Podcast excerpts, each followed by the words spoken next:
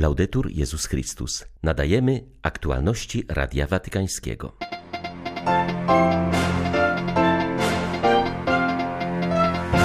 Pokój zależy od każdego z nas, od tego, czy obchodzi nas los drugiego człowieka, mówił papież na audiencji dla włoskiej młodzieży. Kiedy Kościół uczciwie rozlicza się z nadużyć, to ludzie uczciwi potrafią to docenić i nie utożsamiają Kościoła z oprawcami, powiedział papież w obszernym wywiadzie dla czasopisma Ameryka.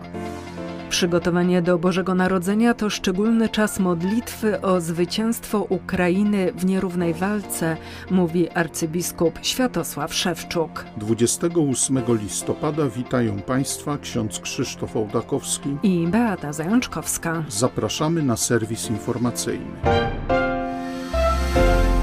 Ojciec Święty przyjął na audiencji studentów i nauczycieli biorących udział we włoskim projekcie edukacyjnym formującym do pokoju i troski o drugiego człowieka. Papież postawił im za wzór Jana XXIII, jego wciąż aktualną encyklikę na temat pokoju oraz Martina Luthera Kinga. Bądźcie poetami pokoju, apelował Franciszek. Często mówimy o pokoju, gdy czujemy się bez bezpośrednio zagrożeni, tak jak w przypadku możliwego ataku nuklearnego czy wojny, która toczy się u naszych drzwi, czy też kiedy interesujemy się prawami migrantów, gdy ktoś z naszych bliskich czy przyjaciół emigruje. Jednak w istocie pokój zawsze nas dotyczy, drugi człowiek zawsze nas musi obchodzić, nasz brat i siostra, musimy się o nich zatroszczyć. Wyjątkowym wzorem tego jest miłosierny Samarytanin z Ewangelii. Także w naszych czasach możemy poznać wyjątkowe świadectwo osób i instytucji, które pracują na rzecz pokoju i troszczą się o potrzebujących. Pomyślmy choćby o laureatach pokojowej Nagrody Nobla, czy też tylu nieznanych świadkach, którzy po cichu pracują na rzecz pokoju. Kiedy Kościół bierze odpowiedzialność za potworność nadużyć seksualnych, to uczciwi ludzie rozumieją, że Kościół to jedno, a oprawcy, których Kościół karze, to co innego, powiedział Franciszek w wywiadzie dla jezuickiego czasopisma Ameryka. Zapewnił, że Kościół idzie naprzód, biorąc odpowiedzialność za własny grzech z powagą i wstydem. Zdaniem papieża jest to jedyny sposób na odzyskanie przez Kościół wiarygodności. Zauważa, że decydującą rolę odegrali w tym procesie Benedykt XVI, którego nazywa liderem w podejmowaniu decyzji oraz kardynał Sean O'Malley z Bostonu, który dążył do zinstytucjonalizowania ochrony nieletnich w kościele. W obszernym wywiadzie dla jezuickiego czasopisma padło też m.in. pytanie o Ukrainę. Amerykański korespondent zauważył, że wiele jego rodaków jest zdezorientowanych pozorną niechęcią papieża do skrytykowania Rosji za agresję. Franciszek przyznał, że czasami stara się nie precyzować, by nikogo nie urazić i potępia ogólnie, choć i tak wiadomo, do kogo się to odnosi. Dlaczego nie wymieniam nazwiska Putina? Bo to nie jest konieczne, i tak wiadomo. Jednak czasami ludzie czepiają się szczegółów. Wszyscy znają moje stanowisko, z Putinem czy bez Putina, bez podawania jego nazwiska, powiedział papież. Zapytany o relacje z Chinami i o zbyt wysoką cenę, jaką płaci Watykan, milcząc w sprawie naruszania praw człowieka, Franciszek zapewnił, że tu nie chodzi o milczenie czy mówienie, lecz o to, że obrano drogę dialogu, a dialoguje się do tego stopnia, do jakiego jest to możliwe. Papież wyznał, że dla niego największym wzorem we współczesnych dziejach Kościoła jest kardynał Casaroli, który próbował nawiązywać relacje z komunistycznymi reżimami w Europie Środkowej. Papież stwierdził, że w relacjach z Chinami obrał drogę dialogu, bo nie znalazł lepszego rozwiązania. Jesteśmy sługami Jezusa, należymy do Niego i On nas powołał, abyśmy z Nim byli, powiedział papież do wspólnoty Kolegium Latynoamerykańskiego w Rzymie. W kontekście zbliżającego się święta Andrzeja Apostoła, Franciszek w swojej refleksji zatrzymał się na dwóch pojęciach byciu uczniem oraz misjonarzem. Marek w swojej Ewangelii streszcza wezwanie Jezusa do bycia uczniami i misjonarzami. W rozdziale trzecim czytamy, że powołał apostołów, aby byli z nim i aby wysłać ich na głoszenie. Być z Jezusem i wychodzić, aby go głosić. Dwa czasowniki być i wyjść. To właśnie sens naszego życia. Chodzi tu o podróż tam i z powrotem, której punkt wyjścia i zakończenia stanowi Jezus. Nie zapominajmy, że być z Jezusem i wychodzić, aby go głosić, oznacza również bycie z ubogimi, z migrantami, z chorymi, z więźniami, z najmniejszymi i z najbardziej zapomnianymi w społeczeństwie, aby dzielić z nimi życie i głosić im bezwarunkową miłość Boga, ponieważ Jezus pozostaje obecny w tych najbardziej bezbronnych braciach i siostrach. Tam w szczególny sposób na nas czeka. Trudne czasy mogą zostać podjęte jako wyzwanie i przemienić się w czas nadziei, napisał Franciszek do przedstawicieli akcji katolickiej. Zebrali się oni w Rzymie, gdzie wybrali nowe władze na poziomie centralnym. W liście papież zachęcał nowych liderów organizacji, aby pozostali ludźmi słuchającymi. Mam nadzieję, że nie będziecie zarządcami z zabiórka, sterty papierów lub poprzez Zooma, i że nie popadniecie w pokusę planowania, rządzenia przez dekrety i odwoływania się do propozycji sprzed lat, które były dobre i użyteczne kiedyś, ale dziś być może są już nieaktualne. Czytamy w liście.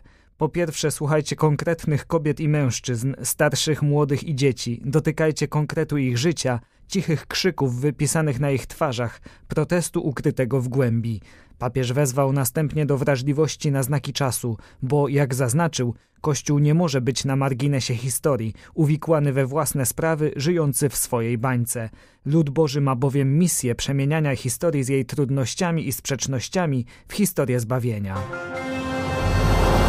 Znowu leje się krew, znowu zabijają ludzi, znowu rzeki łez zatapiają Ukrainę. Tak o ciągle kontynuowanej przez Rosjan wojnie mówił dziś arcybiskup Światosław Szewczuk. Agresorzy próbują nieustannie przełamać obronę na Donbasie, jak również ostrzeliwują miasta i wioski w głębi kraju, między innymi świeżo wyzwolony Hersoń ale hierarcha podkreślił, że jego naród heroicznie walczy o własne istnienie oraz niepodległość. Zwierzchnik ukraiński grekokatolików zauważył, jak ważne jest wychowanie etyczne również w czasach wojny.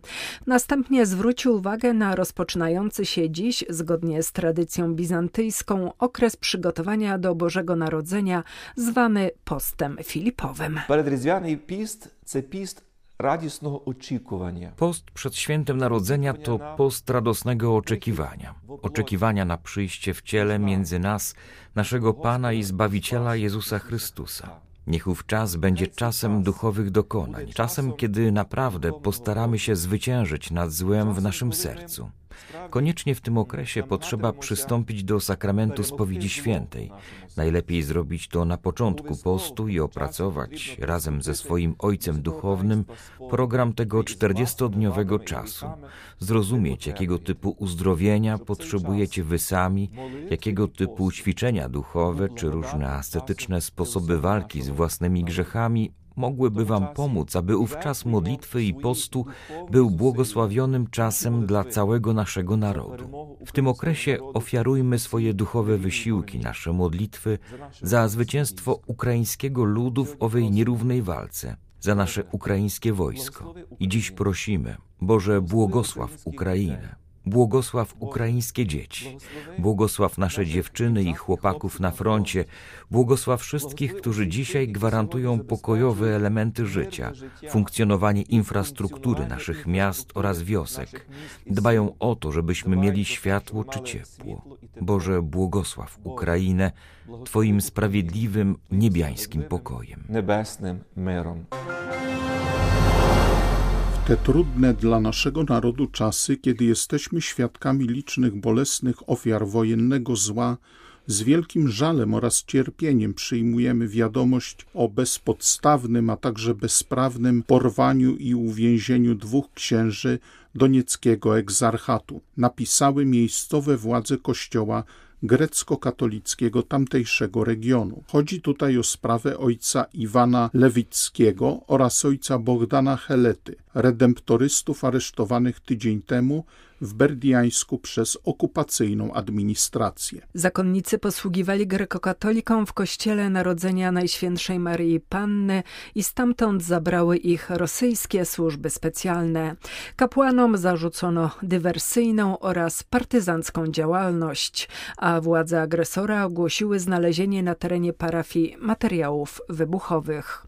Doniecki egzarchat w specjalnym oświadczeniu zaznaczył jednak, że obecność księży charakteryzowała się legalną posługą duszpasterską, a aresztowanie jest bezprawne i najprawdopodobniej ukartowane przez rosyjskie służby. Temat rozwija w wywiadzie dla Radia Watykańskiego nowy biskup pomocniczy egzarchatu donieckiego Maksym Riabuka.